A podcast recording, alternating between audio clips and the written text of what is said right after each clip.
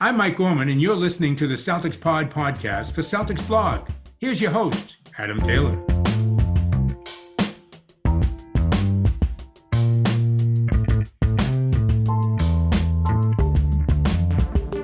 Good morning, Celtics fans, and it is a very good morning. The Celtics are two wins away from an NBA championship, baby. Let me repeat that two wins away from an NBA championship, baby.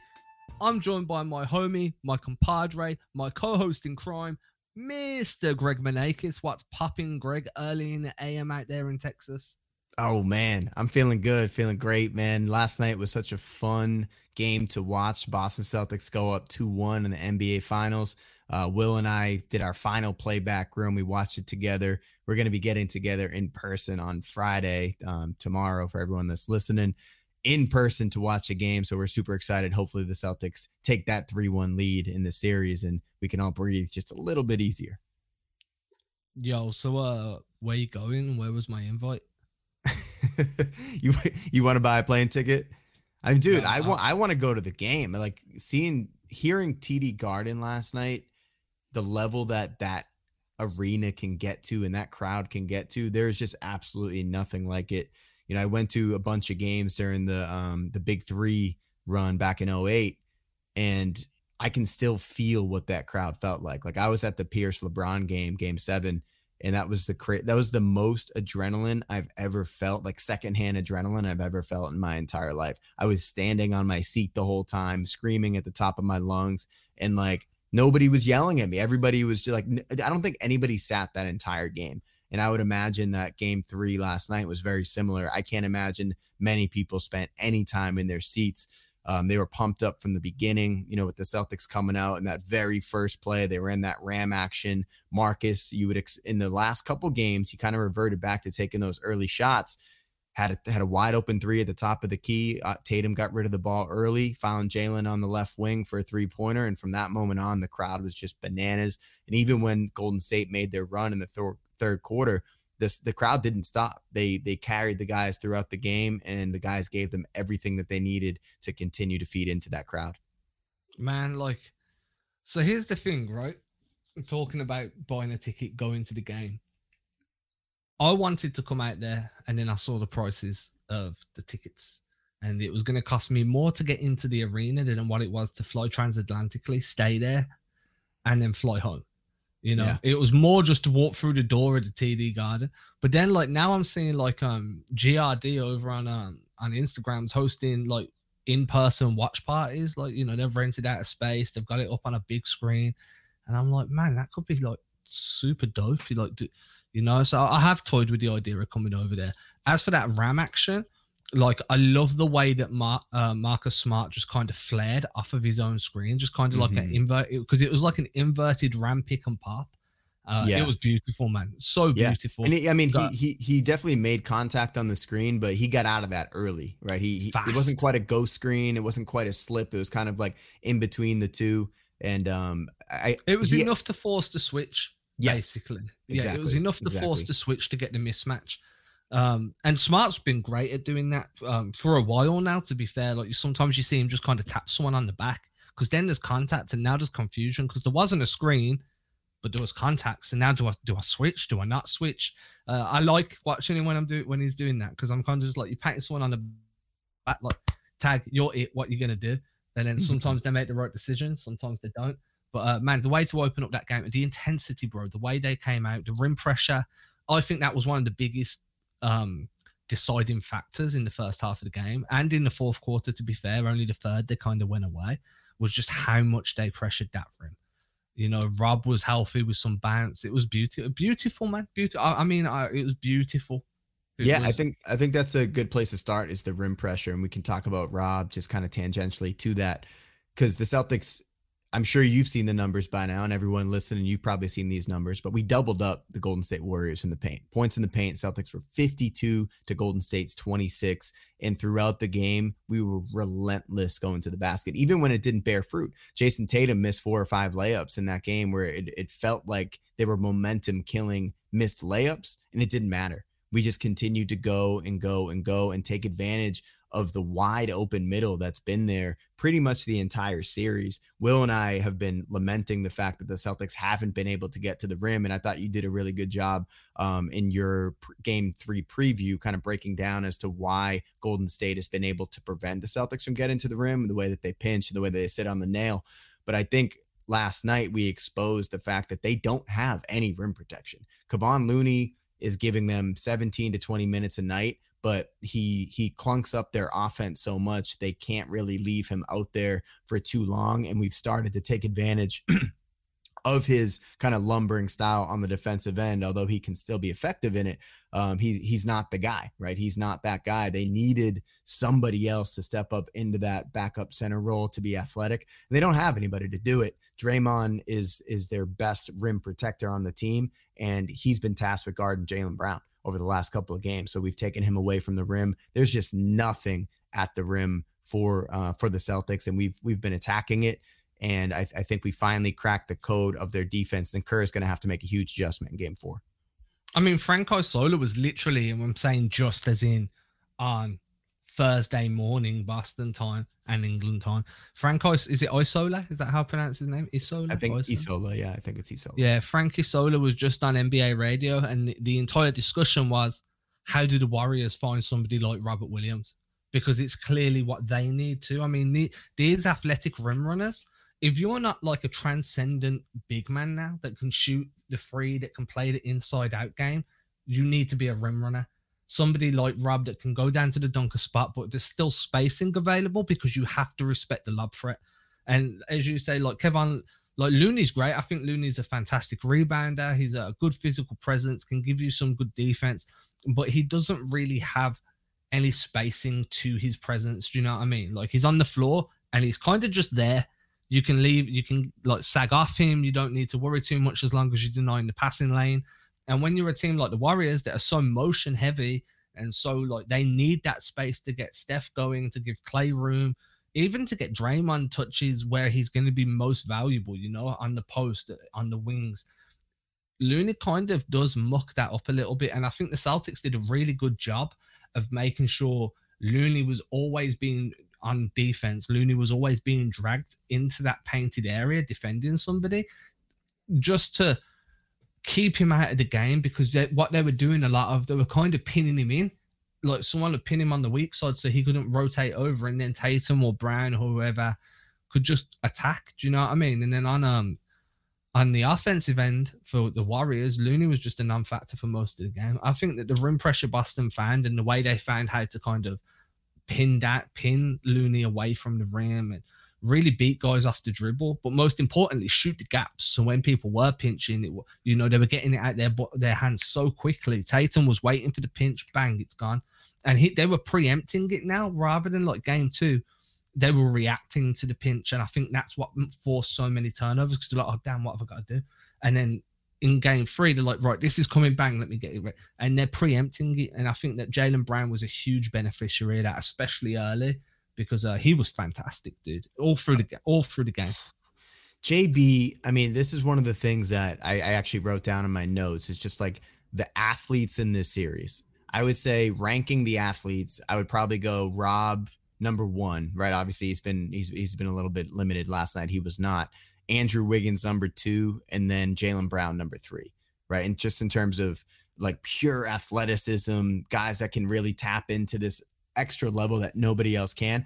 And JB in the past, like he's been the best athlete on the floor. He's obviously been limited slightly by some, you know, lingering knee tendonitis and his hamstring issues over the years. But last night he was playing off of a trampoline, man. And when he's playing off a trampoline like that, and he's so locked in. That's the one thing I love about Jaylen Brown. Like we've given him crap over the years for his, you know, lackadaisical off-ball defense. And there was one huge moment. It was actually right after that block that he had on Klay, um, where he played great, you know, help side defense on him. You know, um, ended up blocking the shot from behind. And then on the very next inbound, he let up an eh, you know wide open layup for Jordan Poole just because he like wasn't watching where his man was. But JB in general last night was so dominant on the on both ends of the court really with his athleticism and his ability to get out and transition to the point where Jayson Tatum threw up that alley oop for him like he was Rob Williams on that fast break where Horford ended up missing those two free throws right afterwards. And JB looked at at Tatum. He was like what was that man? Like I can't get up like that anymore. And Tatum kind of smiled out like my bad. But when when Jaylen is you know, eh, I think Wiggins is the better athlete between the two. But last night, I think Jaylen used his athleticism the best of anybody else on the court aside from Rob Williams. So one of the most confusing things for me with Jaylen recently, like over like the last 18 months, has been he's explosive. Like he's super explosive. We know that. But seeing him explode off that first step is quite rare. You know what I mean? We see he likes to set guys up and then, or he'll cut off ball catch and then explode to the rim. But exploding off the dribble, off that first step, and just getting by his man early, you don't see that too much. And I think that we started to see that more and more as the postseason has wore on, and then like, you know, game three was the pinnacle of that. Like this is Jaylen Brown when he wants to explode off the dribble and just get by you, get downhill, get the ball out of his hands if you rotate over, or punish you if you don't. And I think that as much as we say Tatum needs to see the ball fall to be, uh, you know, everyone's waiting for Tatum to, to hit that first shot because they're like, once he hits one, he's going to hit more. I feel like Brown's built in a very similar mold, except Brown needs to have his early explosion to be able to sustain his impact throughout a game. I think games where Brown doesn't score 10 or more in the first quarter are games where he doesn't really shine throughout. And being able to just, he, I feel like he was just the best offensive player on the floor in that first half of the game. And that floor included Steph Curry, Jayson Tatum, and Klay Thompson. And just, he was better than all of them for that first 24 minutes. Yeah, and he was a majority of the time he was covered by Draymond, and I think he he took game two personally because Draymond bullied him, and Draymond bullied the entire roster in game two. And I think the the roster and the team came together and they said that's not going to happen in game three. And it looked like Jaylen. There was one possession early in the game where he had an opportunity to get an inverted um, pick and roll with Smart and just force a switch so he could get Curry on him. And he had Draymond um, covering him at the top of the key and he waved Smart off. He put he, he's like, nah, I got this. I'm gonna take Draymond off the dribble. He took him out to half court, brought Draymond out to half court with him. And they, exactly like you said, he used that first step. He just hit him with a quick little hezzy in and out, got to his strong right hand, dropped his shoulder, gut by Draymond. And that, I think that was the one where he um, did that little like Euro floater in the lane. And he he like right from that play, he was like, you know what, Draymond, I, I'm gonna take this challenge. I'm gonna go at you. You're not gonna bully me in this game. And there were multiple moments in the game last night where where Jaylen took the challenge of going at Draymond Green, one of the best defenders in the league, and he won that matchup more often than he did not. And that that's huge for the Celtics because that was that was Kerr's, you know, ace ace in the hole is put Draymond on Jaylen Brown, and the Celtics aren't going to be able to do anything. He had to go to that in game two. That's probably something Kerr didn't want to go to until later in the series. But after the Celtics won game one, he had to expose his hand and expose his move. And and we took advantage of it. You know, that they won game two because of that move. We Ime has been great, and the Celtics have been great at making adjustments. It's a reason why we haven't lost two games in a row since the end of March. And we we came out and we we were the better team from the moment that game started last night we were clearly the better team. And that's encouraging because I felt like the Warriors, for the most part, have outplayed the Celtics in this series leading up to last night, aside from that big fourth quarter in game one. So for the Celtics to play probably better for, I would say, 42 out of the 48 minutes, maybe 40 out of the 48 minutes last night, um, the Celtics were definitely the better team. Even in that third quarter, right? Like where Golden State go on their run. They bring it, they get back into the game. They take the lead for a very split second. It didn't feel like game one and game two where you're like, oh, this could go either way. Like mm-hmm. bust, it still felt like there was a certain level of control.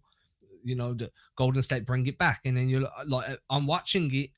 I'm not that bothered. I'm like, okay, that's cool. But how are you going to sustain the rest of this game? You you're known for your big third quarter, but the Celtics have proven they can get to the rim whenever they want. So unless you're going to keep this level of intensity you're showing right now, there's no way you're going to hang with them all the way through to the end. And that's what proved to be the case. And I think that Tatum as well, uh, instead of kind of barging his way through, really looking to like barrel guys over, he kind of meshed his because before he was too skillful. He never used his physicality enough, and everyone was like, he needs to learn to draw fouls. He needs to learn how to use his body more.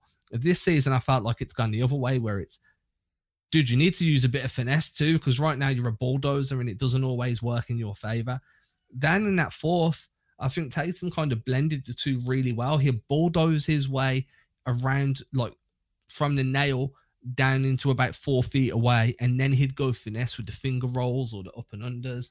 And I think that when you're talking about the way Steve Kerr's got to make adjustments, you've put Draymond on on Jaylen Brown. It worked for one game. Game two, it doesn't work. Who do you switch on to Tatum at this point? Because Andrew Wiggins has done a good job, but I don't think he's going to like if Tatum's figured it out. If he's figured out how to get Wiggins onto his hip you know, if the Celtics are just going to keep putting Steph in pick and rolls, keep putting, try and bring Klay into there and put target Klay, Andrew Wiggins is going to be null and void. He's going to be spending time guarding Horford. Do you know what I mean? And that's, you know, no disrespect to Horford. So I just don't know where Steve Kerr's adjustments come from, next level, next round of adjustments come from without going deeper into his bench. So the first thing that came to mind was just switch the matchup: Draymond guard Tatum and Wiggins guard Brown, um, just so they can see something different. Wiggins has actually played really well against Jaylen. He's blocked a couple of his shots. Um, I think Jaylen struggles with that length. Man, Wiggins' arms are so long, and like I said, Jaylen is one of the best athletes in the series, but I think Wiggins is just like one level above just because he's taller than him and he's a little bit longer than him. And he's probably just as bouncy as Jaylen is. So I think that could be something they try, but that would that would require Draymond to be at the point of attack on defense pretty much the whole game because of the how much Tatum initiates the offense for the Celtics. And I don't think they want Draymond all the way at the top of the key. The one of the reasons why it works on Jaylen Brown is because Jaylen Brown plays off ball so frequently. Draymond can still be in help, you know, guarding Jaylen. And then when the ball goes to Jaylen on a swing, he can then, you know, body up to him. So I don't think that's a viable option for them. I think Wiggins has to be better for sure. Um, the one guy on the bench, just in terms of matching athleticism, they have one of the best young athletes in the league in Kuminga. They did yeah. try Kuminga against Tatum in the regular season, and Tatum Tatum abused him. But Kuminga does offer that next level elite athleticism that I think Kerr's probably going to try out. I don't think that's something he wanted to go to in game three because as I said earlier, the Warriors were probably the better team through two games. So for Kerr, it's like, why do I need to go to this adjustment if I don't see the reason to go to it? But now that they got dominated so heavily, um, just in terms of athleticism, physicality in game three, I think that's definitely something he's going to have to go to. So one lineup I was thinking about um, that they they might want to try out is, is is a lineup in which they go. May it, it might be too clunky, but if they go Looney, um, Steph, Kuminga, Wiggins, and Draymond. Like there's only one shooter on the floor and Steph, but if it's if it's just for a moment, right? If it's a four minute stretch, you can you can ask Steph to like really carry the offense in that moment. You can ask Wiggins to be extra aggressive and look to get a shot in that moment and just be like, we need to play defense to get out in transition. Like this is going to yeah. be a transition lineup. We're going to show just like they did in, in game two, our defense is going to be our best offense. And, you know, that's the key to beating the Celtics team. They, they said the number on the broadcast last night. If they turn the ball over more than 15 times, they lose. If they turn the ball over less than 15 times, they normally win. And when they turn the ball, over 12 times, they never lose, right? 12 times seems to be that magic number where the Celtics will not lose the game if they turn the ball over 12 or less times. I think that you bring Kuminga in, that makes sense as you say, a four minute sample size makes sense just to see where where you're coming from, right? And then you can start moving things around. One thing I will say on Draymond as well, before I touch on the rebounding, which is another big aspect in this game, is the whole Warriors like defensive scheme is very similar in terms of having a rover, having somebody in that free safety role. That's Draymond. I read someone write it out in the way of like Draymond is elite at playing cat and mouse games with people as, as like um as a helper, you know, knowing when to dig, knowing when to recover, knowing when to fully help off, knowing when to kind of sag. So you kind of splitting the difference between the guy driving and the guy that you're meant to be guarding. Like that's where Draymond's at his best. And by if you can force the Warriors into having to move him more towards the perimeter, more towards a point of attack defender, you've taken them away from their entire game plan. You've taken them away from what made them such an elite defense throughout the regular season and leading into the finals. And in my opinion, if they ever do that, if they decide that that's what they need to do, that might be them waving the white flag. Do you know what I mean? And being like, do you know what? Yeah, we're going to have to blow up everything defensively that got us this far because we need to figure out how to stop Tatum. And we think that Wiggins' athleticism matches up better with Brown than what Green's IQ and physicality does. That could, it is physically feasible. I do think they tried Kuminga first, though, just because Kuminga's got the length, you know, and whether or not it's on Tatum, whether they try and put Kuminga down as more of a rim protector due to his explosiveness, something like we envisioned with Gary Payton the second, right? We expected him to be like an undersized rim protector because he could explode at the rim. And we haven't really seen it, but Kuminga makes sense there. Now, moving on to the to the rebounds. The most important thing for me was the defensive boards, right? Like Boston have been really bad giving up offensive rebounds, and the Warriors have without even without their size, it's been corner crashes that has got them to where they needed to be in terms of getting the ball back then you come into this game and things are just a little bit different. Like I feel like the Celtics' physicality on the glass was like hot, far more intense. I feel like they were really boxing out. They were throwing their shoulders into guys. They were grabbing rebounds left, right, and center. Obviously, having a 60 to 70% version of Robert Williams is far more impactful than the 20 to 30% Robert Williams we've been seeing recently. But man, the fact that they limited second chance points and then they got so many second chance points on the offensive and that to me was one of the most telling aspects of this size, length, physicality, and athleticism all blending in for the first time in this series, probably the first time in the since the the net series, if I'm being honest, where every aspect of their defense just seemed to be working. You know, they're tall, they're long, they're switchable, they're explosive. And I just don't know if they can continue that level of intensity on both both the offensive and defensive glass. I don't know where the Warriors go to next to try and generate or limit second chance opportunities or fast break opportunities. Yeah, I mean, I think it all starts with Rob as you said, getting 70% Rob. I, I, think I would give him 70% last night if we're going to throw um, arbitrary numbers. I think he was probably 70% last night. But in terms of the numbers of offensive rebounding, the Celtics had 15 offensive rebounds, Golden State Warriors had six. And, you know, Rob had three offensive rebounds, Grant Williams had three offensive rebounds. And those two guys, they need to be physical. They need to be, you know, the the the big bads on the block as opposed to what the Warriors can really offer there. So I think I think with um with the rebounding advantage, it all starts with Rob. And I'm a little concerned going into game four whether Rob is going to be able to bounce back with only one day off between the two games. You know, it was really interesting to me, Adam. I don't know if you saw this quote, but they asked Rob what was different. Like, how was he able to get his body ready for this game and look so explosive? And he said that he rode a bicycle before the game. And I was wondering, I was like, how has he not ridden a bicycle before these other games? It seems like such an obvious way to get his knee ready. Like anytime I'm feeling a little loose, uh, I'm feeling a little tight and I want to get loose, one of the first things I'll do is hop on a bike, especially if it's my knee that's giving me some issues. So I'm like, yo, Boston Celtics training staff, how have we not thrown Robert Williams on a bicycle before this game? I don't know if Rob just kind of misspoke um, like I'm sure they've had him on a bike before, but that that just seemed crazy to me that this was maybe the first time he's ridden a bike before a game. It could have been. You just don't know, right? Like they might have been worried about inflaming it more. Sometimes the bike can put pressure on the joint. I mean, I mean, I'm not a PT, so I'm not going to go into like act like I actually know the true reasoning why you wouldn't do it. But that would be my personal uneducated assumption. Um, I do, I did see him say as well, like the extra days rest helped a bunch. Uh, he like it felt loose. His knee just felt looser, and he just felt like there was less pain there. Now it's a quick turnaround to game four. You know, like which is a bit like, oh man, we just got a good version of Rob. We saw how impactful he can be.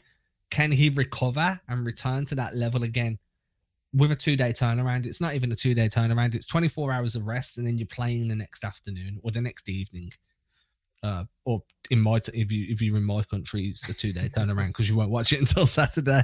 But um, that that's a concern to me because that version of Rob that we saw with the arbitrary seventy percent, you know, if we are just going to throw numbers around, that version of Rob is the guy that's going to help you win the NBA championship. The version you got in game one and game two, where he's a bit more of a passenger.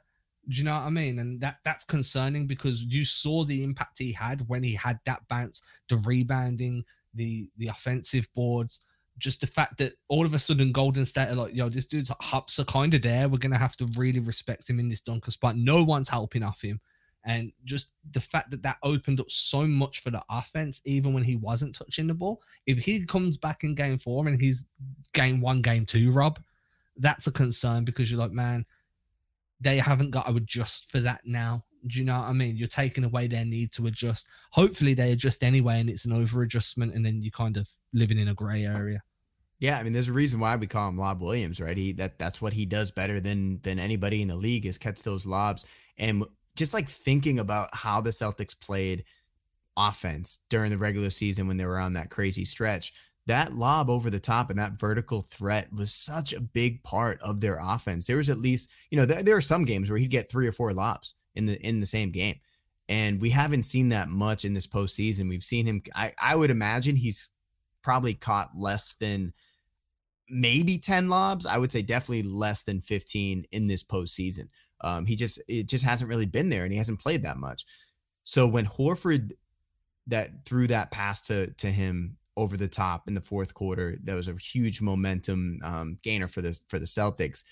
That was probably the highest I've seen him jump for a lob in this postseason. And then on the de- defensive end, that shot, the floater he blocked on Steph Curry, where uh, in real time it almost looked like a goaltend, and you go back and you watch it, and you're like, wow, he got that right at the apex of of the parabola.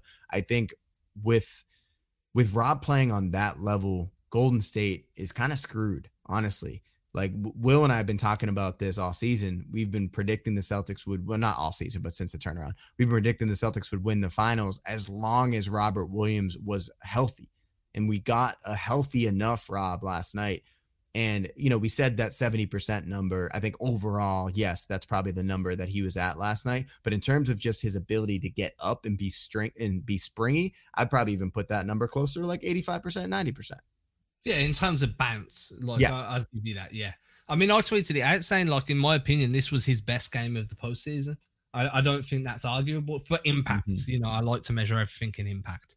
Uh, I think this was his best game as the postseason. I did like how you called it the parabola. Like, I, I haven't heard anyone say the parabola or the shot. I'm like, yeah, it is. It is. You know, I just usually say arc, but yeah, uh, I like it, man. Dropping some math on us, dude. Dropping some an English teacher dropping math. I like it. The parabolic. Yeah. anyway, sorry, I just had to point that out because it made me chuckle. I wanted to explain why I chuckled. Um, sorry, I've lost my train of thought. It's all good. I man. mean, it's all good. Like from there, like you know, there was a moment in time where I felt like Horford had kind of figured things out as well. I feel like he was forcing things in game two. He was definitely trying to force a lot of post ups in game well, it was two. It's just interesting though. In the third quarter, he was terrible he was really bad in that third quarter. He was he was not um, you know, you you've talked a lot about the the Celtics pick and roll defense and the fact that they need to be higher up um, yeah. you know, in a shallow drop as I think you called it. And Horford was just not in the right spot in that third quarter and Steph just walked into a whole bunch of threes and then they actually went back to Rob, you know, and that was one of the the biggest things that changed in that third quarter run is Horford was just getting toasted in pick and roll. Van Gundy even mentioned it in the fourth quarter when they brought him back in. He was like, "I'm surprised they haven't tested Horford again in this fourth quarter because that was such an important staple in their offense in the third quarter." But Rob came back in and he completely changed the game on defense. So there was a point where they were hunting Rob as well. Like, and uh, I've been looking into a lot about of canceling screens. Like, so you do, when you cancel the screen, you basically fight against the screener to stop the screen ever occurring.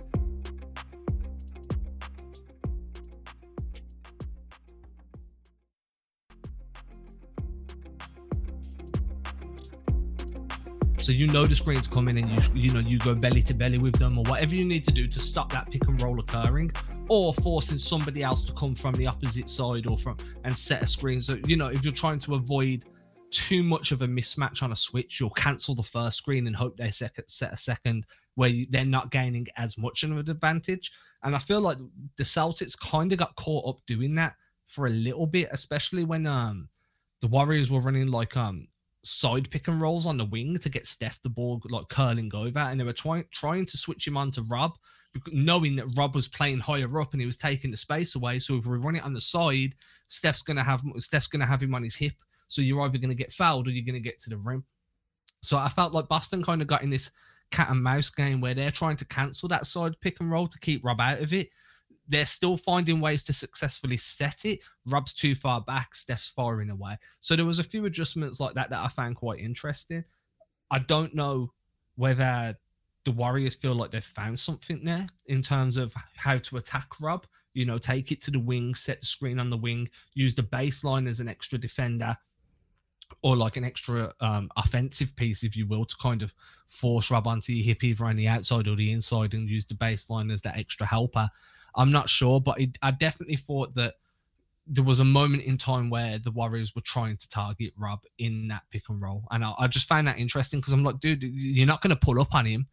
No one's pulling up on Rob Williams when there's only a foot or two of gap, which means you must feel very confident about your ability to put him on your hip early and keep him there. So I just find that an interesting little caveat. Yeah, and I think one of the big things the Celtics did to kind of counteract that in the fourth quarter is just be more physical and staying more attached to the ball handler. Marcus Smart being, you know, the main guy that did that. He upped his physicality in that fourth quarter to a level we we haven't seen so far in the series where it seemed like he took that third quarter explosion personally and he said, I'm gonna you know, we're not even to get to the point where Steph is able to walk into a three pointer because I'm going to stay attached to him and just make his life a living hell. And I thought Marcus really wore Steph down um, as that game kind of wore on. You know, it, it's interesting when you look at the overall numbers for Steph.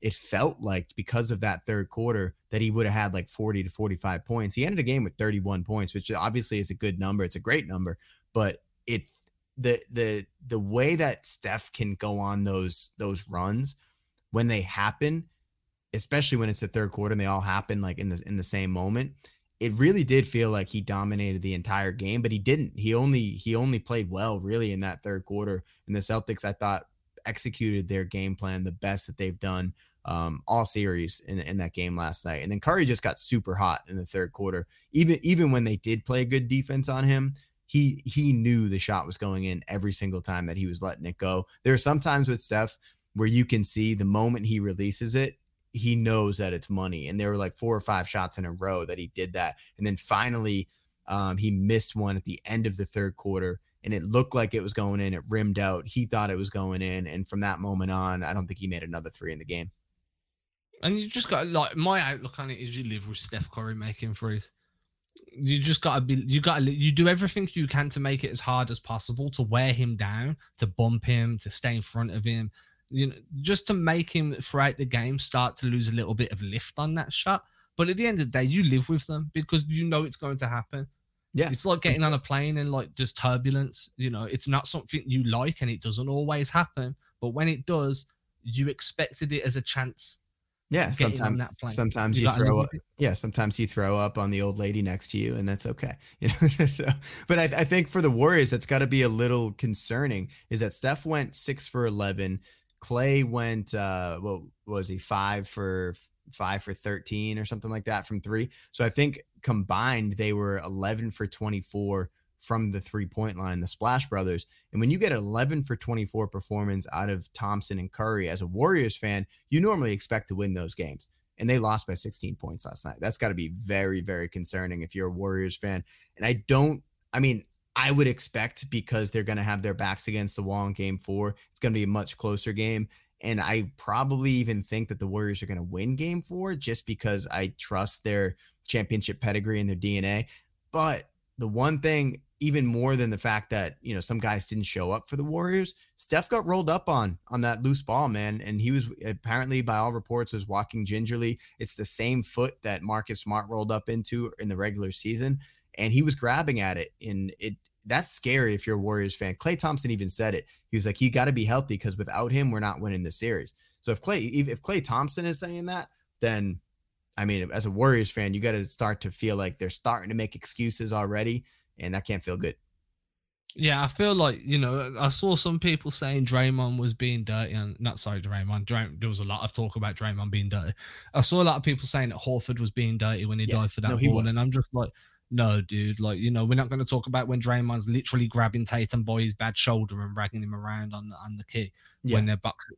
You know, like if we're going to do that, we do it both ways. Me personally, I'm like, I want them to be physical. So it is what it is. It's unfortunate. Hopefully, I want, and I want the Celtics to win without an asterisk. So hopefully, and, Steph comes back and, and dude, fine.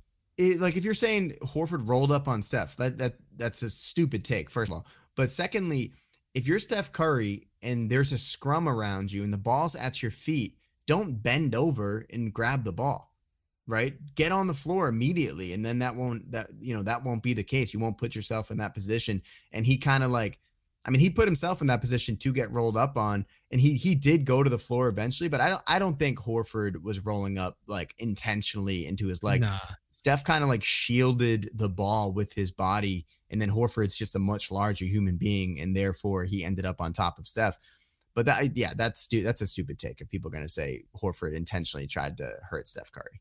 Yeah, I'm not. I'm not down for it at all. Like I say, I don't want an asterisk over the, over a championship. So you know, personally, I'd like Steph to be healthy because when the Celtics do win, if they win, when they win, then you can be like, right, you know, they had the toughest route possible to the championship, and the every okay team secondary stars might not have been around. You know, there weren't no Khris Middleton, fine, but Giannis was there. There weren't no um who else am I thinking of? Kyle Lowry weren't really Kyle Lowry. Jimmy Butler was there. Oh, Steph, you know, Steph was there. No, no matter who else isn't there, Steph Curry was there. And that's how I'd like to be able to argue like that or rationalize that when in 10, 20, 30 years when I'm telling the grandkids about the best finals run of all time. So I, I definitely want them to be healthy. I do think that we're going to see a big change in, uh, like, I want to see the Celtics get punched in the mouth early, just like they did in game two. But I want to see them respond because what we're yet to see is them come back from winning a game, get punched, and figure out a way to win. We haven't seen it since the start of the Miami series. It's been we hit you, you rock, you're rocked, we win the game. You hit us, we're dazed and confused, you win the game. I want to see like the Tyson Fury game where you hit us, knock us to the floor, everyone thinks it's over, and then we rise like the Undertaker and figure out a way to make it 3 1 going back to San Francisco. That's what I want. And I, I genuinely think there's a high possibility of that happening if Robert Williams is at the same level he was in game three. I yeah, do think it's like it's, it's, the mid it's the mid round comeback, right? It's like the Celtics. It's always at the end of the round. They're sitting on the stool in the corner. You know, the cut man's working on them. The coach is letting them know, like, here's the adjustment you need to make, and that's in between games. We haven't seen that Tyson Fury moment. I think that's a great a great analogy is to be able to get hit, get rocked, and say, you know what, I I'm I still gonna be out here for the next minute and a half. You know, if if if, if I don't fight back now, I'm going to get knocked out and we haven't really seen that out of the Celtics that that grit within within a game to come back. I, I, think you can make an argument on some level last night that that they did, you know, that big run in the third quarter. We withstood that, but to me, that was more the Warriors um, getting you know getting hot from three. There's something you were talking about earlier, the their inability to sustain that third quarter run. Because if you think about what that third quarter run was, it was just them hitting three pointers, right? That's they they were unable to yeah. get into the paint, and they just got hot from three. And then once the three stopped falling, they didn't really have anything for us um, because our defense was just so good. And then we we were just a better team last night. What's your prediction for Game Four? Celtics win, and I reckon it's going to be. I think if anything, I've kind of got a feeling Celtics winning overtime. I don't okay. know why, but I just feel cool. like that's how it's going to be. Have we seen an overtime game in this playoffs? I don't think so. I don't think so either. I've just got a feeling this is going to be the game. If there was ever a game that was going to go to overtime, I think it's this one. Was it this because season in which the Celtics went to overtime like a whole bunch of times at the beginning of the season? Yeah, it was. Yeah, and it was like every it was like every other game, right? Yeah, so time. it would be yeah, it would be yeah. fitting. It would be fitting if if uh, we had at least one overtime game in these finals. I'd also prefer it to be on a weekend where I don't have school runs and stuff to do. In Friday night. Friday yeah, night. The extra, the extra, period of overtime usually throws my day completely out of sync. So uh, having it on a weekend where I can just like you know chill, pour a glass of whiskey, relax, like that. That's what I want, man. Give me the overtime game as long as it's a win. I love it. Are you gonna stay? Are you gonna stay up for Game Four and watch it live? No chance. The only game I'm staying up for is I'll stay up from when it's knockout games, where it's win or do or die games. So if the Celtics win on Friday, I'll be staying up for every game from then, or I'll be waking up to watch them. Got you. So in your time, you're five hours ahead. So, So they're starting at 2 a.m. oh, dude, you you could wake up for that. Yeah, I could, but I'm not going. to. I'm up Hey. at 6 a.m. every day, dude. Man, I'd like, you know, if I'm, You if I remember- get, dude, do you remember that one podcast I did uh, when I woke up at like four in the morning here to to do a pod with you? That was fun, man. Just have some fun with it. I told you you were crazy at the time. I appreciated it, but I was like, dude, you're nuts. And I think I remember saying to you, I would never have done this. Yeah, you did. You did say that. like I'm like, dude, I wake up at 6 a.m. every day. Like um for over to get get a jump start on my day of work. I like to do my X's and O's research. Like I always want to learn something new each week. So I like to get like the 6 a.m.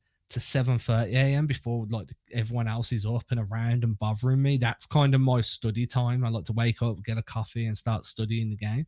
Um, I'm not swapping that out for anything, dude, because that's my hour and 30 minutes of solitude. So until it's knockout games, and like because if I wake up, if I go to sleep at nine, wake up at two to watch the game, I'm up then. My day starts at 2 a.m. and I'm up until the next like until midnight the next day. I'm not going back to bed.